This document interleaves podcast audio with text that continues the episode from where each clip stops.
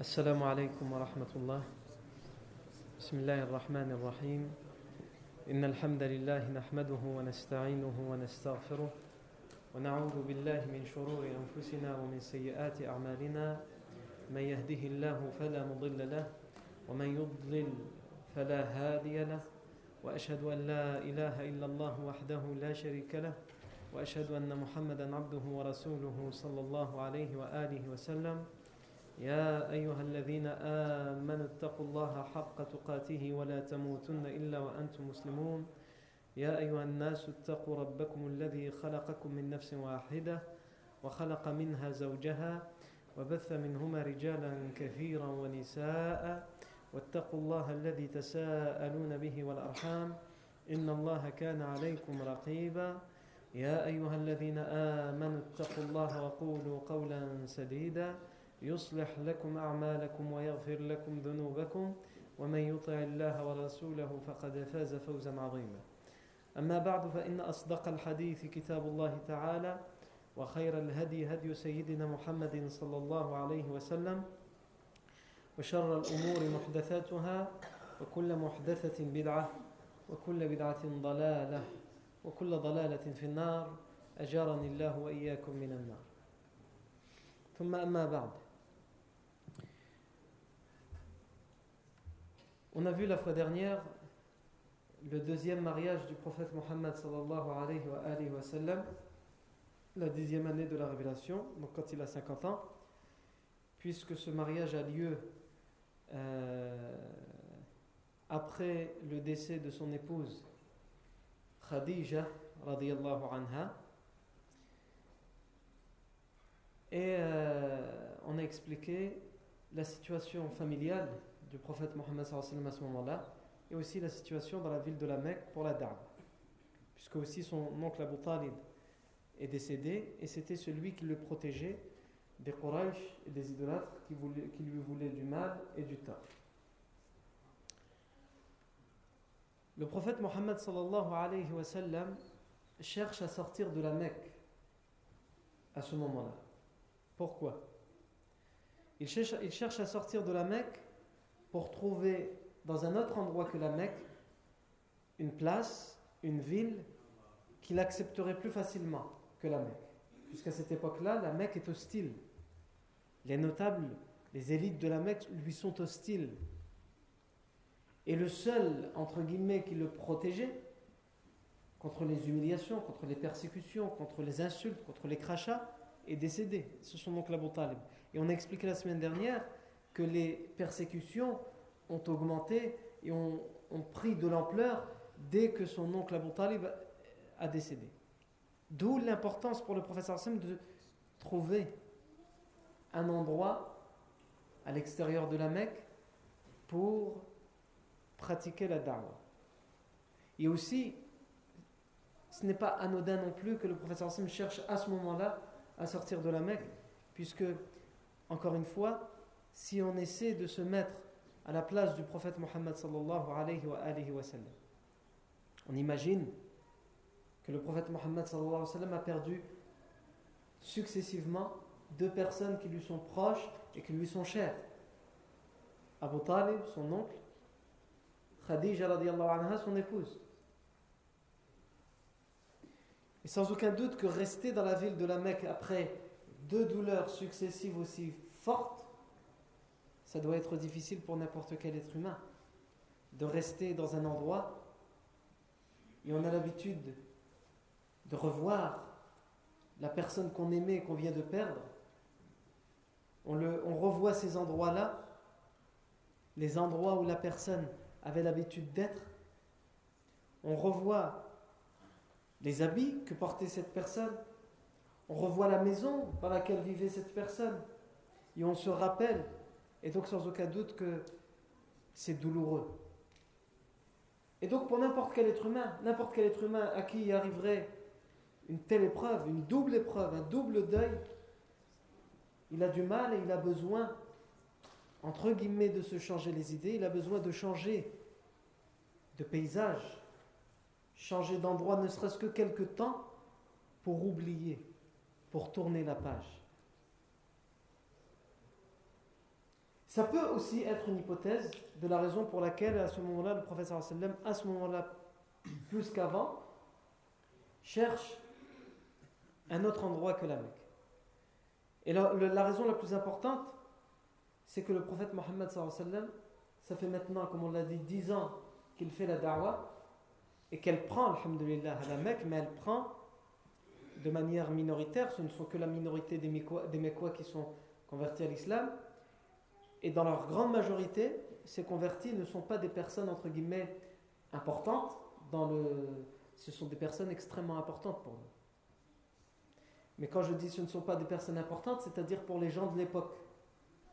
Pour la composition sociale de l'époque, c'était soit des gens qui étaient pauvres, soit des gens qui étaient esclaves, soit des gens qui étaient affranchis, qui étaient anciennement esclaves, soit des gens qui appartenaient à une tribu, mais cette tribu n'était pas importante. Et donc il y avait, mais il y avait certes une minorité de gens qui étaient reconnus, respectés, comme Hamza, comme Omar, mais il, n'était que minoritaire. Et le prophète Mohammed après dix ans de da'wah, il a besoin d'un point d'attache, d'un point d'ancrage où partirait la da'wah. Une nation, une dawla, un État. C'est aussi, et c'est surtout la raison principale pour laquelle le prophète Mohammed commence à penser à un autre endroit. Et le prophète sallallahu alayhi wa sallam va faire une tentative dans la ville de Taif. Il va se rendre à la ville de Taif pour appeler les gens de Taif à l'islam. Il se dit peut-être que je trouverai à Taif des gens qui m'entendront, qui m'écouteront, qui obéiront à Allah. Et ils pourront faire de leur ville, de leur cité, le point d'ancrage pour la da'wah. At-Ta'if, c'est une ville qui est peuplée par la tribu qu'on appelle les Thaqif. Thaqif, c'est la tribu, c'est le nom de la tribu, le nom que porte la tribu qui habite à Taif. Encore aujourd'hui, on appelle les habitants de Taif, cette ville existe toujours, on appelle ces habitants Thaqif. La ville de Taif est une ville très importante à l'époque. Et pour le royaume saoudien d'aujourd'hui, elle est, toujours une ville très importante. L'importance qu'elle a eue dans la Jahiliya, la ville de Taif va la garder après l'islam et jusqu'à aujourd'hui. La ville de Taif, comme on l'a dit, elle est peuplée par la tribu des Thaqif. C'est une ville qui est située euh, légèrement au sud de la Mecque, plus vers l'ouest, à peu près à 70 km de Mecca. Il faut savoir que lorsqu'on dit que les Thaqif sont la tribu qui peuple la ville de Taif, les Thaqif sont divisés en deux tribus principales. La grande tribu de Thaqif, la tribu mère Thaqif, est divisée, subdivisée en deux tribus. Les Banu Malik et les, ce qu'on appelle les Ahlaf. Les Banu Malik et les Ahlaf. Pour comprendre pourquoi le prophète Mohammed choisit Taif, il aurait pu choisir une autre ville, il aurait pu, choisir la tribu des Daous, puisqu'on a Tofayl ibn Amr al-Dawsi, qui est quelqu'un d'important dans cette tribu qui s'était converti cette année-là. Il aurait pu choisir ce qu'on appellera plus tard le Madina, qui s'appelait à l'époque Yathrib. Mais il choisit Taif. Pourquoi? Pour le comprendre, il faut qu'on revienne à cette ville. Quelle importance elle a? Et pour comprendre l'importance de cette ville, il faut qu'on comprenne les étapes historiques dans la Jahiliya par laquelle est passée la ville de Taif et ses habitants. La ville de Taif est une ville très ancienne. La ville de Taif est une ville très ancienne. Mais elle n'a pas toujours été aux mains des Thaqif. Elle n'a pas toujours été aux mains des Thaqif. Au début, c'était la tribu des Adwan, les Adwan ibn Amr, qui, euh, ibn ibn Qais, qui détenaient cette ville. Et ils avaient une tribu hostile. Leur tribu ennemie, c'était la tribu des Bani Amir ibn Sa'sa'a ibn Muawiyah. La tribu des Bani Amir ibn Sa'sa'a ibn Muawiyah, qui était hostile à la tribu qui détenait la ville de Thaqif, a fait la guerre à cette tribu. Elle a fait la guerre au Udwan ibn Amr ibn Qais. et les Amir ibn Sa'sa ibn Muawiyah l'ont emporté. Et donc ils ont conquis la ville de Taif. Et à l'époque déjà existaient les Thaqif. Mais ils étaient où? Puisqu'à l'époque, ce n'était pas eux qui détenaient cette ville et ce n'était pas eux qui habitaient à Taif. La tribu de Thaqif, c'était une tribu qui vivait autour de la ville de Taif, dans les montagnes autour. La ville de c'est sur le flanc, sur une vallée sur le flanc d'une montagne. C'est une ville qui est riche en agriculture depuis toujours. Et c'est pour cela aussi qu'elle a une grande importance, parce que dans un désert, dans une terre aride comme celle de l'Arabie Saoudite, comme celle de la péninsule arabique, avoir une oasis, entre guillemets, ou une ville qui est connue pour son agriculture, pour sa verdure, c'est quelque chose d'important. C'est un endroit où on peut faire pousser des fruits, des dattes, où il y a de l'eau. Donc c'est en cela que cette ville est extrêmement importante, puisque c'est une ville riche à l'époque. Aujourd'hui, l'Arabie Saoudite, elle est riche par le pétrole. Pas besoin de faire pousser les arbres. Ils font pousser les tours avec le pétrole. Avant, on avait besoin de l'eau pour faire pousser les arbres. Maintenant, avec le pétrole, on fait pousser des tours. Et dans quelques années, dans 20-30 ans, le pétrole sera fini. Et là, on va voir ce qu'ils vont faire. Est-ce qu'ils vont se tourner les pouces ou là Ils dépensent l'argent, ils le donnent euh, des dizaines de milliards de dollars à Sisi et à d'autres. Et quand il n'y aura plus rien, plus de pétrole, on va voir ce qu'ils vont faire. J'enlève la parenthèse parce qu'on ne veut pas de problème, on ne doit pas faire de politique normale. La ville de Taïf est donc une ville riche. C'est une ville riche. Mais les Thaqif, à l'époque, ils ne vivent pas dans la ville de Taïf. Mais ils regardent avec un œil convoiteur, un œil cupide cette ville. Puisqu'ils vivent à l'extérieur, ils vivent, difficilement, ils vivent, ils vivent dans les montagnes. Ils vivent de, leur, peu de troupeaux qu'ils ont. Et la tribu qui possède la ville de Taif, on a dit c'est qui Qui a eu le dessus Ce sont les Bani Amir, Ibn Sa'sa'a, Ibn Muawiyah. Mais les Bani Amir, Ibn Sa'sa'a, Ibn Muawiyah ne sont pas originaires de Taif. Ils ont juste conquis la ville. Ils sont originaires d'une région qui est à l'autre opposé de la péninsule arabique, qu'on appelle la région de Najd. Et ils ont pris possession de cette ville parce que c'est une ville riche. Alors qu'est-ce qu'ils font? Ils viennent en été dans cette ville pour passer l'été dans cette ville et profiter de l'eau, profiter de l'agriculture de cette ville. Et en hiver, ils laissent la ville à quelques travailleurs qui s'occupent des champs, qui s'occupent des maisons, etc.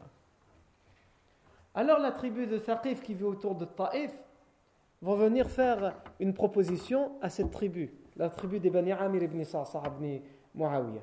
Et ils vont leur dire Nous vivons autour, nous vivons pauvrement. Alors voici ce que nous vous proposons, puisque vous venez que l'été. Laissez-nous vivre dans vos demeures, laissez-nous vivre dans Taif, laissez-nous nous occuper de vos champs, et c'est nous qui dépenserons de nos richesses pour nous occuper des champs, pour, pour planter, pour... et c'est nous qui allons faire tous les efforts. Et vous venez comme d'habitude en été, chez vous, dans vos demeures, passez vos vacances, et nous, ferons moitié-moitié avec vous pour, en ce qui concerne les récoltes. La tribu des Bani Amir ibn Sa'sa'a ont accepté l'arrangement. C'est quelque chose ce genre d'arrangement, c'est quelque chose qui se fait encore aujourd'hui dans les campagnes du Maghreb. Certains d'entre nous peuvent le vivre. Certains de nos parents qui ont quitté la campagne et les maisons de leurs anciens il n'abandonne pas la maison, il laisse un proche ou un voisin la charge de s'occuper de la maison, de la faire tenir, puisque c'est des maisons en terre cuite, si on ne l'entretient pas, elle finit par tomber en ruine, de, s'occuper des champs, etc. Et en échange, on a un petit peu des récoltes, et le reste des récoltes, on lui laisse toutes les récoltes. Certains sont même payés pour faire ça. C'est différent de la vie occidentale, ou la vie moderne, entre guillemets. La vie occidentale, il faut, il faut que la personne, pour qu'il vive chez toi, il te paye. Non, avant, tu payes la personne pour qu'il vive chez toi et qu'il s'occupe de ta maison, etc. Non, les choses se retournent, les choses se retournent et les compréhensions, subhanallah, les, les compréhensions des choses diffèrent en fonction des époques et des contextes dans lesquels nous vivons. على كل حال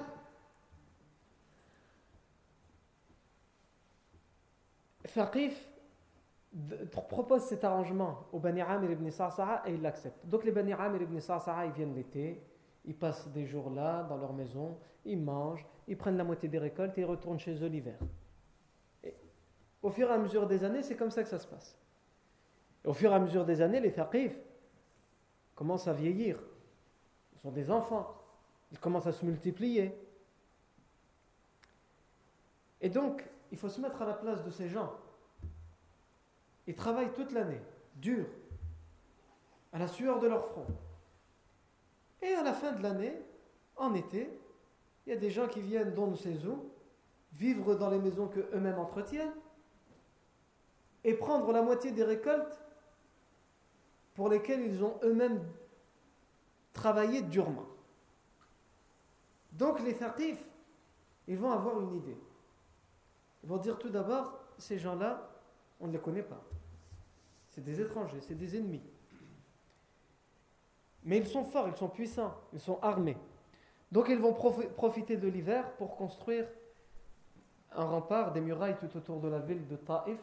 Et ces murailles vont rester célèbres même euh, après, la, après la, venue du prophète Mohammed, puisque cette muraille va empêcher, après la libération de la Mecque, ça va être une des causes qui va empêcher la prise de la ville de Taïf jusqu'à ce que la ville de Taïf finisse finalement par accepter de se convertir à l'islam.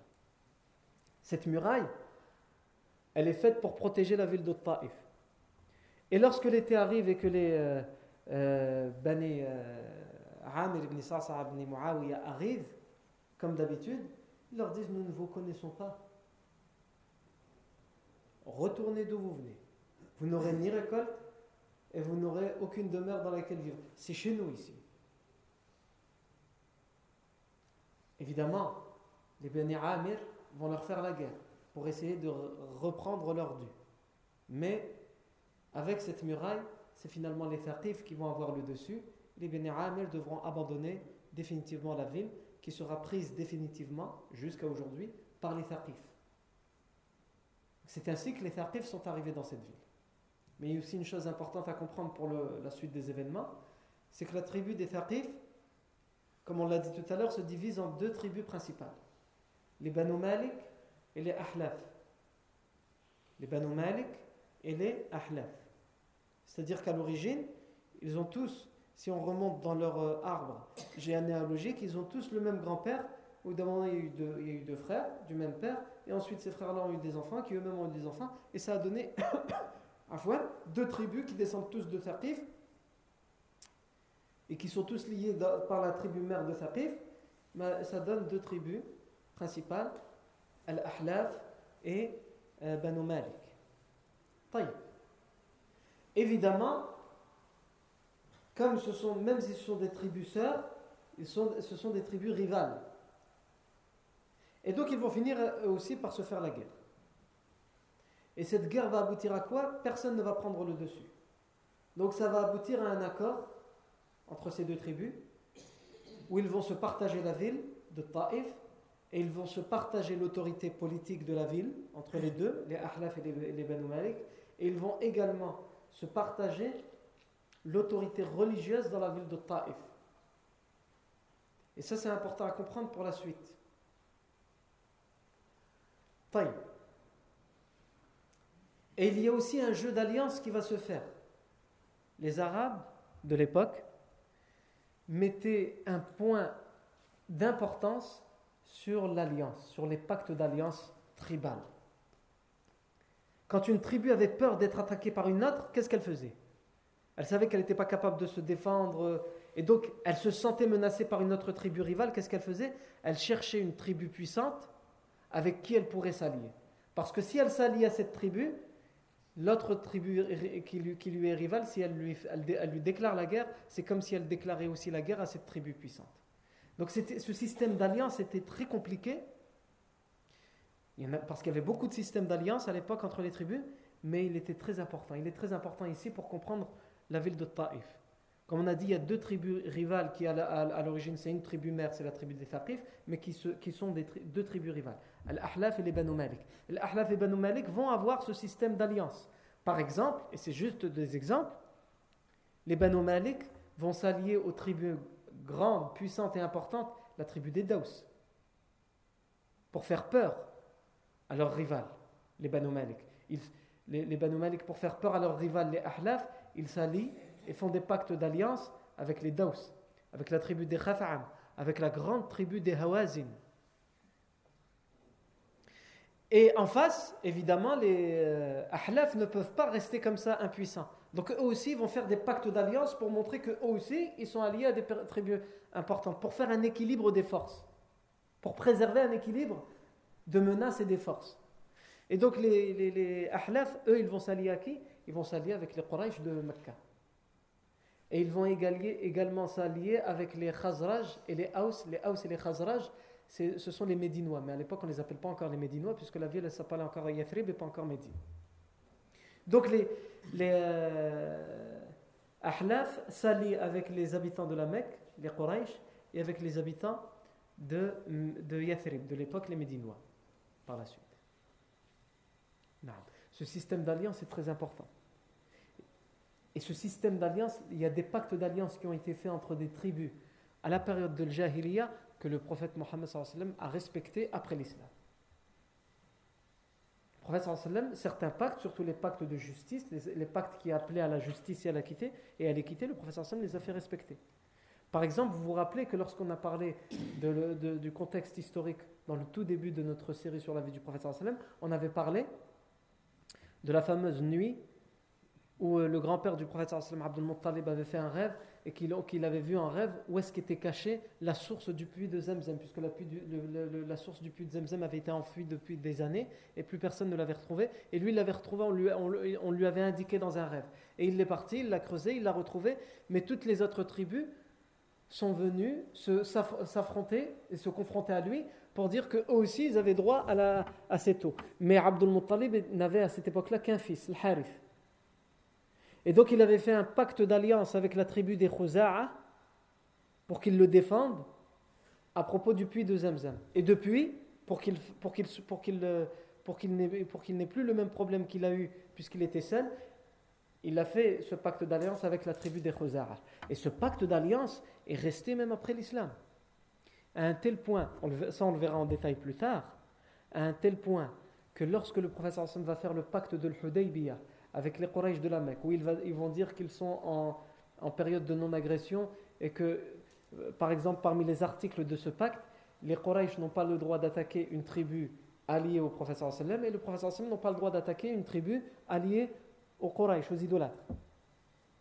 Les Khuza'a, depuis le grand-père du prophète Mohammed étaient alliés au Bani Hashim, au Bani Abdel Muttalib. Ils étaient alliés à la tribu du prophète Mohammed sallam depuis l'histoire du puits de Zamzam. Et cette tribu, ils vont être attaqués de nuit. Certains hommes de cette tribu vont être attaqués de nuit. On le verra, Inch'Allah, en détail. Ils vont être attaqués de nuit par les Quraysh. Et un homme va survivre à ce massacre, puisque ce sera un massacre, ils vont tous être exécutés par les Quraysh. Il va survivre alors qu'ils vont penser avoir tué tout le monde et laissé aucun témoin. Lui, il va survivre et il sait qui les, attaque, qui les ont attaqués, les Quraysh. Donc il va prendre son cheval et il ne va pas s'arrêter en route. Il va pas reprendre la direction de Médine. Et sans s'arrêter jusqu'au prophète Mohammed comme on le verra plus tard, Inch'Allah. Et il va sans s'arrêter, sans prendre le soin de se reposer avant d'expliquer au prophète il va euh, chantonner ou plutôt euh, s'exclamer de rimes poétiques devant le prophète pour lui expliquer que le pacte a été rompu. Mais il parle de deux pactes le pacte de l'Hudaybiyah, mais aussi et surtout pour lui le pacte qui avait été conclu par son grand-père, puisque c'est la tribu des Khuzara. Il va dire par exemple dans ses rimes euh, Ya Rabbi inni nashidun Muhammada, hilfa abina wa abihi atlada, qad kuntum muldan wa kunna walida. ثمة أسلمنا فلم ننزع يدا. إن قريشا أخلفوك الموعدا ونقضوا ميثاقك المؤكدا وجعلوا لي فيك داء رصدا وزعموا ألا أد أن وزعموا أن لست أدعو أحدا وهم أذل وأقل عددا هم بيتونا بالوتير هجدا وقتلونا ركعا سجدا فادعوا فانصر عفوا فانصر هداك الله نصرا أيدا وادعوا عباد الله يأتوك مددا Dans ces rimes, il n'y a pas que celle-là, mais on va se contenter de celle-là, autrement on va rester là toute la nuit. Dans ces rimes, qu'est-ce qu'il dit Il dit Ya Rabbi inni nashidun Muhammad. Oh mon Seigneur, il faut s'imaginer cette personne qui arrive, et on le reverra en détail, Inch'Allah, qui arrive sans prendre le soin de s'arrêter, de poser ses bagages, et la première chose qu'il dit, et personne ne sait ce qui s'est passé. Personne ne sait pourquoi cet homme arrive aussi précipitamment. Puisqu'à l'époque, il n'y avait pas les téléphones, il n'y avait pas le BFM TV qui rajoutait des, rumeurs sur les informations, etc. Donc on, ne savait pas ce qui s'était passé. C'est cet homme qui amène l'information. Et il l'amène dans un poème. Il dit Ya Rabbi inni nashidun Muhammad. Oh mon Seigneur, j'en appelle à al-atlada. J'en appelle à Muhammad afin qu'il fasse respecter le pacte de notre père et de son père. De notre père, de leur, de leur grand-père, et de son grand-père, Abdul Muttalib.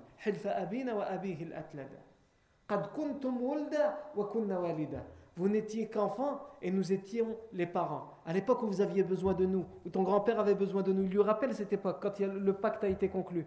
Vous étiez comme des enfants, à la merci des adultes. Et nous avons accepté le pacte, nous avons été pour vous comme des parents. C'est ça qu'il dit au prophète Mohammed. Il lui rappelle ce pacte et la raison de ce pacte. Et ensuite, il rajoute Et nous avons ensuite, nous nous sommes soumis, nous nous sommes convertis. Nous n'avons donc jamais enlevé notre main. Il y a quand on fait un pacte, on met la main ensemble, on se serre la main. Et l'islam aurait pu être une cause pour qu'on enlève la main et dire que nous, on n'est plus avec vous. Au contraire, on a préservé le pacte et on s'est même converti à l'islam. Il y en a tout ce que vous nous avez demandé, nous l'avons fait. Nous sommes, restés à vos côtés. Et ensuite, là, il explique, il dit Inna Qurayshan Les Quraysh ont rompu ton pacte. Et ils ont annulé l'engagement qui avait été par vous-même certifié entre vous.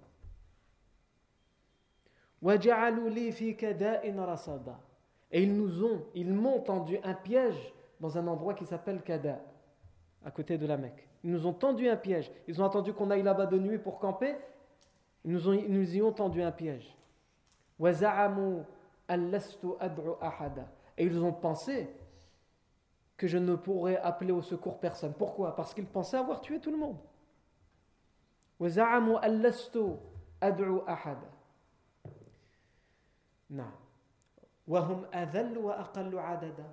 Alors qu'ils sont bien plus vils que nous et que vous et qu'ils sont bien moins nombreux que vous et que nous.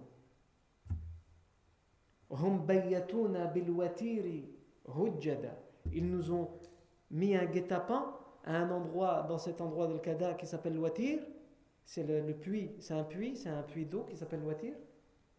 Alors que c'était le moment de la nuit, aux aurores, au moment où tout le monde est le plus fatigué, où tout le monde dort.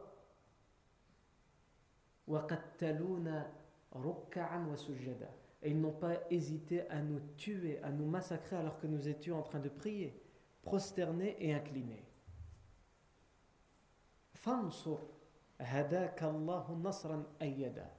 Alors, secours-nous, viens à notre secours, d'un secours fort, d'un secours appuyé. Et appelle les serviteurs de Dieu, appelle les gens afin qu'ils viennent en renfort. Le prophète Mohammed va se lever et va lui dire, il s'appelle euh, Amr ibn Salim al-Khuza'i, Nusirta ya Amr ibn Salim al-Khuza'i. Nusirt, tu es secouru. Et c'est à ce moment-là que le prophète sallam tirera, euh, entre guillemets, il décrétera l'état d'urgence général pour tous les musulmans de Médine et de toutes les tribus arabes pour aller libérer la ville de la Mecque, et c'est à ce moment-là qu'elle sera libérée, la ville de la Mecque, on, aura le temps de le voir en détail. Pourquoi je vous, cite cet exemple? C'est pour vous montrer l'importance des pactes chez les Arabes et l'importance préservée de ces pactes, même après l'islam. L'engagement est une parole donnée. Et la parole donnée chez les Arabes de l'époque, je précise bien les Arabes de l'époque, la parole donnée était quelque chose d'important. Mais les Arabes d'aujourd'hui, la parole, c'est plus une parole, et eux-mêmes, c'est plus des vrais arabes. Tout est mélangé. Ni eux, on, ne peut les considérer comme des vrais arabes, ni leur parole, on ne peut la, considérer comme des vraies paroles. Comme des, des paroles. Yani la parole, subhanallah. Les gens de la jahiliya, avant même l'islam, quand ils te donnaient une parole, khalas. Non. Tout, tous n'étaient pas évidemment comme ça, mais c'était reconnu quand on donnait une parole, quand on faisait un engagement. À l'époque, c'était pas comme aujourd'hui. Il faut un notaire, il faut écrire, il faut certifier des tampons, des témoins, etc. Et même comme ça, c'est pas sûr. Non, parce que c'est vrai, on a témoigné, on a fait le notaire, mais tu vois, le mot qu'on a utilisé, c'est pas exactement ça, donc finalement, je peux me retourner dans la situation.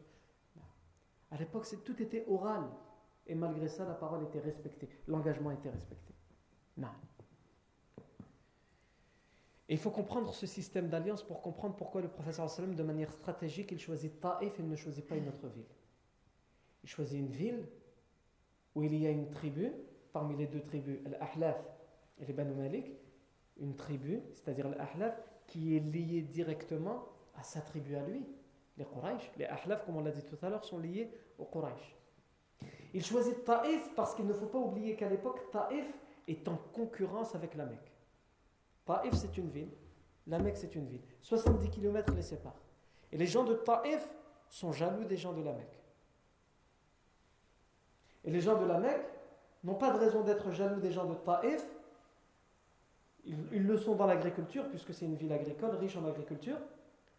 Mais ils, euh, ils, convoitent, les gens de la Mecque, ils convoitent la ville de Taif pour ses richesses agricoles, à un tel point que de nombreux, à l'époque, de nombreuses élites, de nombreux notables de la ville de la Mecque ont des richesses, ont des biens à Taif, ils ont des terrains, ils ont des champs. Et eux aussi, eux aussi, les gens de la Mecque, ont l'habitude d'aller passer l'été à la ville de Taif. Comme on a dit pour la, tribu, euh, la première tribu qui avait euh, pris possession de la ville de Taif. Les Bani, euh, les, les Ibn Amir, Ibn Qais. Et ensuite, par la suite, les Bani Amr ibn, ibn Sa'sa ibn Muawiyah. Ils avaient l'habitude de venir l'été, de rentrer chez eux pour le reste de l'année. Et ça, c'est une habitude qui, existe encore aujourd'hui.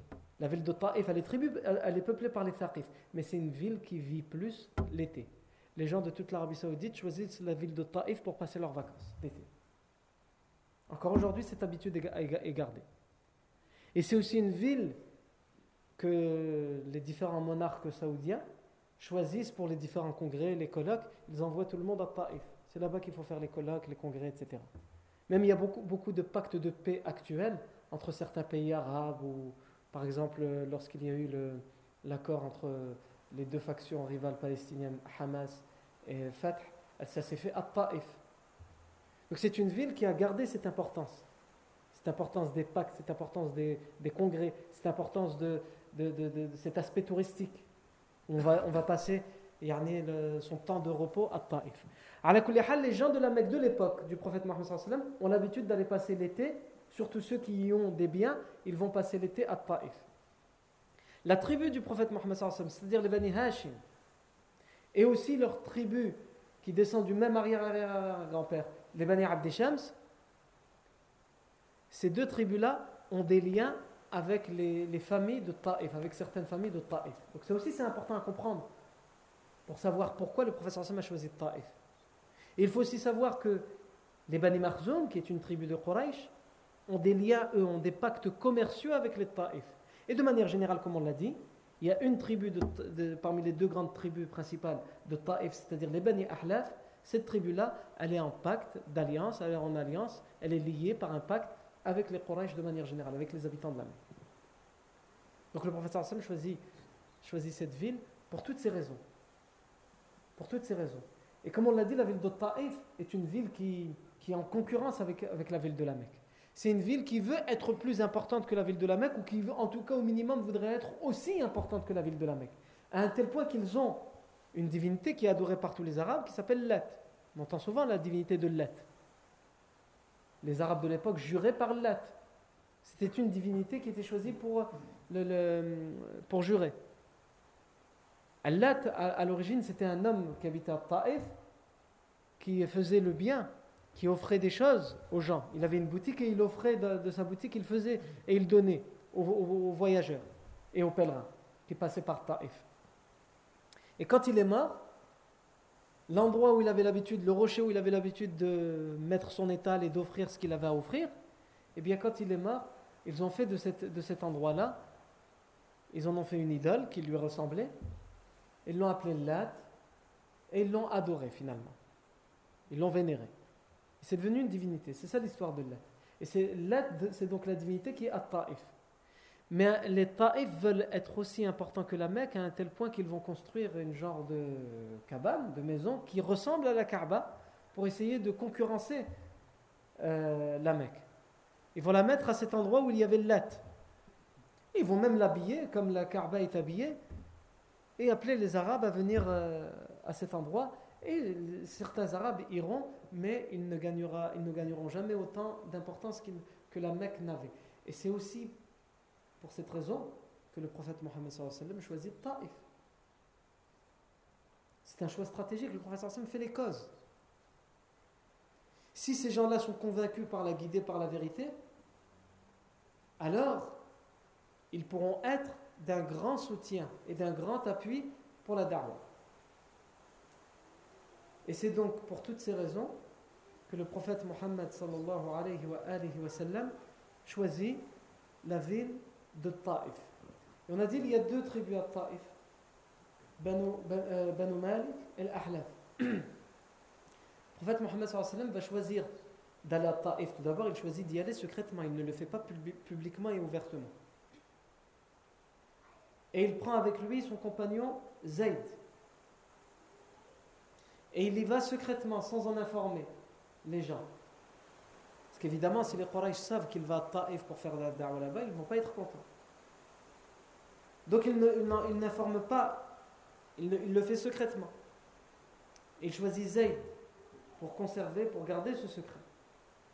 Et il entre dans la ville de Taif et il se rend directement chez les chefs de la tribu des Ahlaf, puisque c'est la tribu des Ahlaf qui est en pacte, en alliance avec les Quraysh. Et le prophète Mohammed sallallahu alayhi wa, alayhi wa sallam va les appeler à l'islam.